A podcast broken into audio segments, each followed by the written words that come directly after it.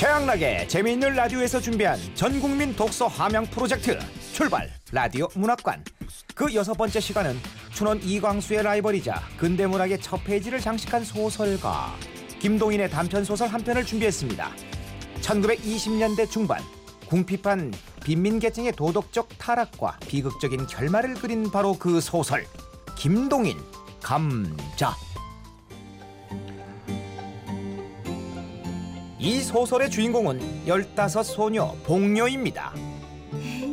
반갑습니다. 내래 가난하지만서도 정직한 농가에서 규칙 있게 자란 처녀디요. 장소는 평양, 때는 바야흐로 1920년대 중반 일제 암흑기. 일제의 약탈과 착취로 많은 농민들이 농촌을 떠나 도시 빈민으로 흘러가던 그 시기였죠. 복녀라고 가족이라고 다를 리 있을까요? 가세가 기울자 15밖에 안 된 복녀를 시집 보내기로 합니다. 아바디 시집이라니요?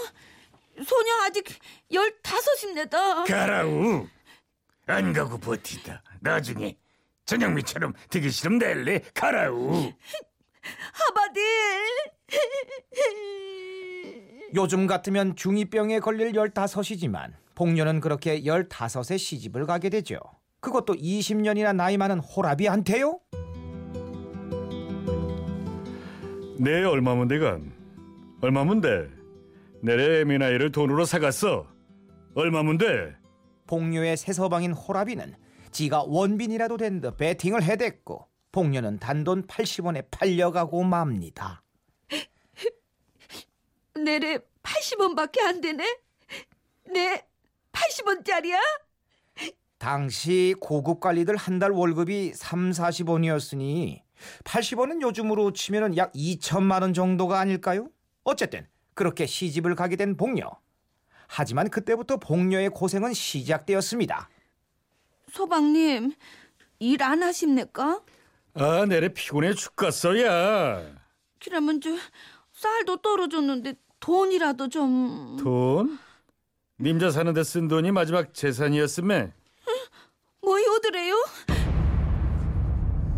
배짱이 저리 가라 할 게으름뱅이에 복녀를 산 80원이 전 재산이었던 복녀의 남편. 이름은 복녀인데 남편 복은 지지리도 없네 그래. 에? 아이, 그러면 일을 하셔야 돼요. 내래 할 일 없이다 진짜. 그래도 한 3, 4년은 복녀의 친정에 손을 벌려가며 근근히 버텼지만 계속 손을 벌리자 친정도 돌아섰고 결국 남의 집 더부살이로 들어가게 됩니다. 하지만 그런다고 일을 할 남편이 아니었죠. 용감 뱃속 좀 이렇게 치워달라고요 좀. 저러면데 님자가 치우 시간 아, 내게 어디를 치웁니까? 20년이나 법 처먹고 그걸 못 치워 에이, 거저 콱 쫓거나 말지 진짜. 예민하이는 뭐이라고? 남의 집 더부살이 주제에 이틀이 멀다 하고 부부싸움을 해대니 쫓겨날 수밖에. 결국 평양 칠선문 밖에 빈민굴로 이사를 오게 되는데 자, 이 빈민굴이 어떤 곳이냐 하면 평양의 할렘가 되겠습니다.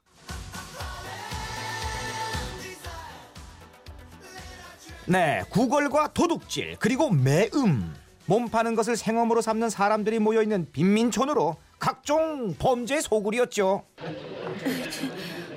한 푼만 도와주시라요. 밥 한 술만 주시라요. 생계를 위해 거렁뱅이가 되어 구걸에 나선 복녀. 하지만 열아홉 한창 좋을 나이의 여자에게 누가 밥인들 잘 줄까? 젊은 거이 거랑질은 왜 하는 거야? 남편이 병이 나서 죽어갑니다. 한 푼만 도와주시라요.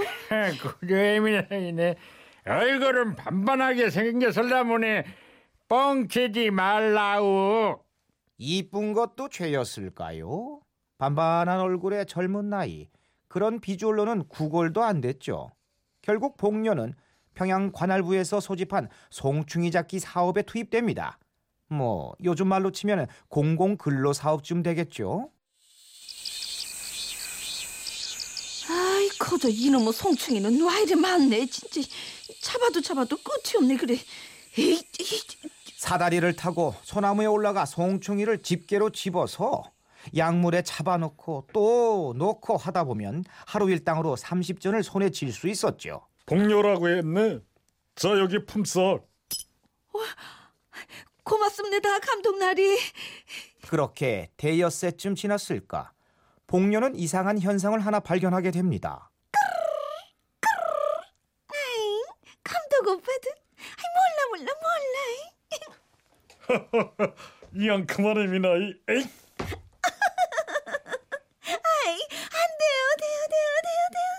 이상한 현상이란 이렇게 하루 종일 감독이랑 히덕거리며 탱자 탱자 노는 한 여자가 자기보다 8전이나 더 많은 38전을 받는다는 사실이었죠. 그저 잡으라는 송충이는 안 잡고 와 감독을 잡고 저러지. 참알 수가 없네. 하지만 그날 점심을 먹고 다시 사다리로 올라가려던 복녀를 감독이 넌지시 불러 세웁니다. 복네. 예 복네. 예, 저와 그럼 내까? 얘너 내랑 뒤 좀 가보지 않겠니? 뒤, 뒤요? 아니 그저 뭘 하러요? 글쎄 그- 가면 알겠디. 그렇게 감독을 따라간 복녀는 그만 오, 와 와라 덥석. 어머나 발라당 네, 나머지는 청취자분들 상상에 맡기면서 잠깐 여기서 노래 한 곡 듣고 이어갑니다.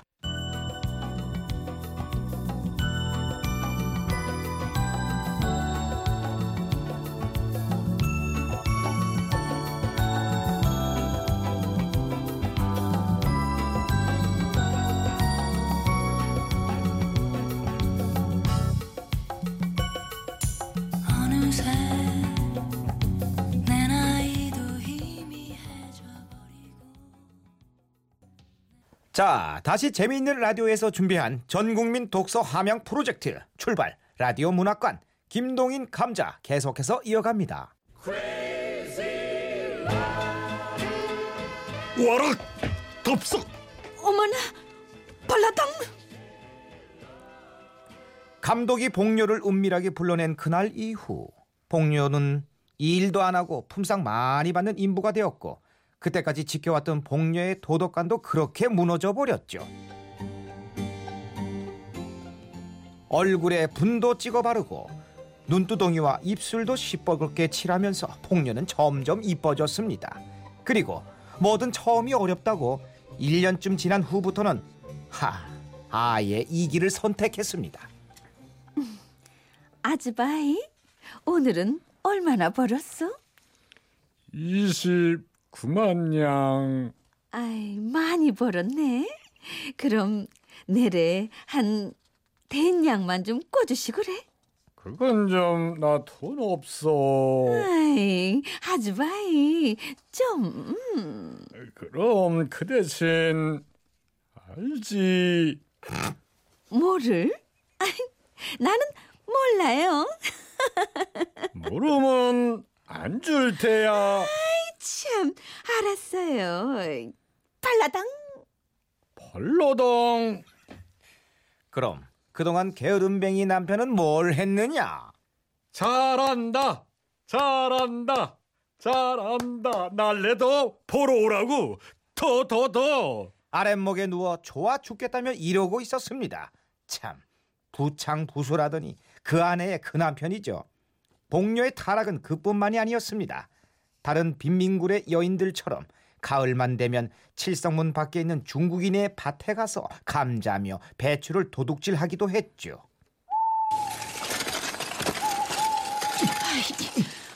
그저 이놈의 감자가 와 이렇게 안 나오네. 그런데 그 순간 복녀의 어깨를 낚아채는 투박한 손이 있었으니 그건 바로 그 밭주인인 중국인 왕서방이었습니다. 너 지금 뭐 하냐 해. 이거 우리 사람 밭이다 해. 아, 그저 저 그게 말이디요. 아, 저 그럼 우리 집에 가자 해. 당신 집에요? 가재문 카디요. 원참 뭐 못 갈 것도 없디. 엉덩이를 한번 획 두른 뒤에 머리를 젖히고 바구니를 저으면서 왕서방을 따라 나선 복녀. 발라당 벌러덕이다 해. 네, 또 또 또 또였습니다. 하지만 더 기가 막힌 건 10분쯤 뒤였습니다. 뭐? 왕서방이 그래요. 내가 감자를 캐는데 뒤에서 덥석 네 집으로 따라오니라 발라당 벌러당 그리고서는 설라문에 이제 이 삼원을 턱 주지 뭡니까? 그럼 님자가 왕서방이랑 잘했군. 잘했어, 잘했어. 님자 최고. 그걸 또 좋아하는 남편. 참으로 기가 막히고 코가 막히는 상황이었죠. 하지만 그날부터 왕서방은 수시로 복녀를 찾아왔습니다. 왕서방 왔다 해. 아이, 아왜 또? 그렇게 대문 앞에서 왕서방이 서성이면 집에 있던 복녀의 남편은 슬그머니 외출을 하였고 왕서방이 돌아가면 복녀 부부는 일혼이나 이혼을 가운데 놓고 이렇게 기뻐했죠. 님자 잘했시다. 우리 금방 부자대 같아요.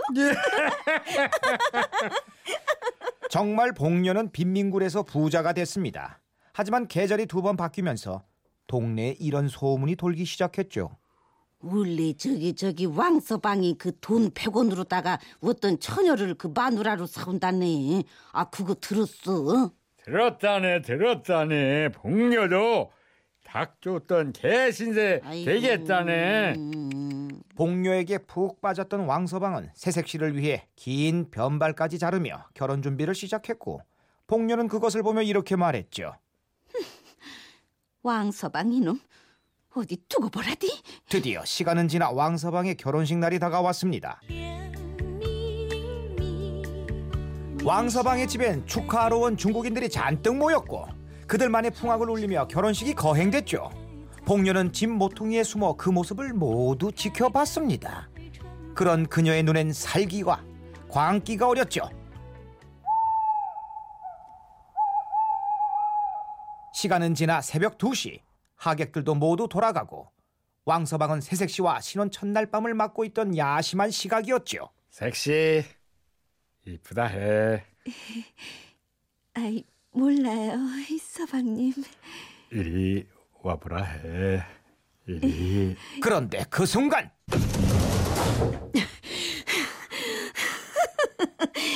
왕서방, 자 우리 집으로 가디요. 에? 어서 어서 가디요.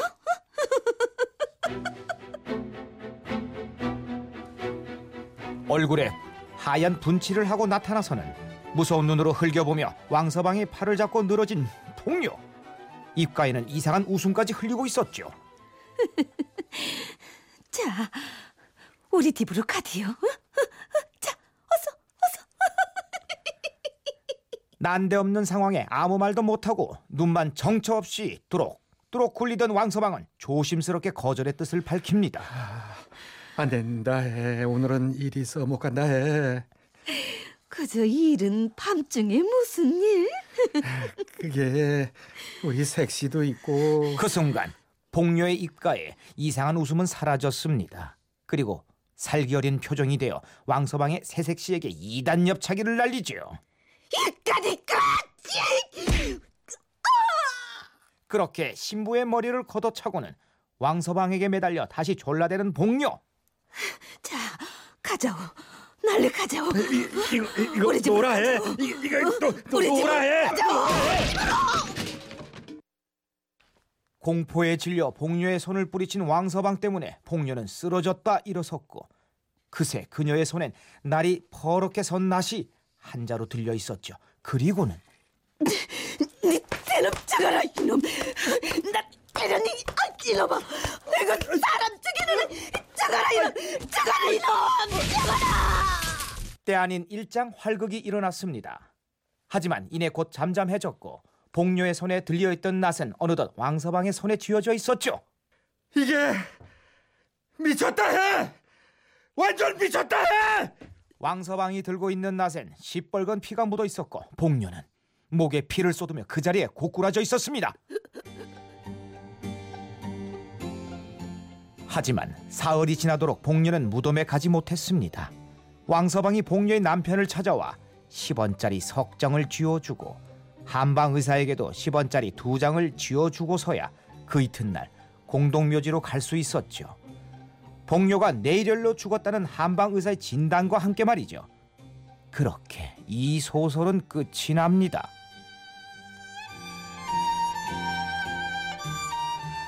최근 개봉한 모 영화에서 콜린 퍼스는 이렇게 말했죠.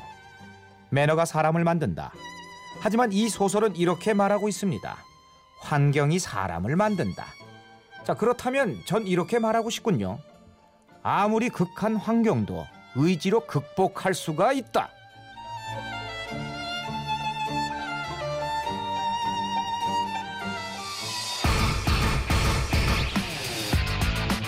네, 최양락의 재미있는 라디오에서 준비한 전국민 독서 화명 프로젝트 출발 라디오 문학관. 자, 오늘도 재미를 위해 원작을 살짝 각색했다는 점 양해하시길 바라며 그 여섯 번째 시간은 한 빈민층의 타락과 비극적인 생을 그린 단편 소설 김동인의 감자였습니다.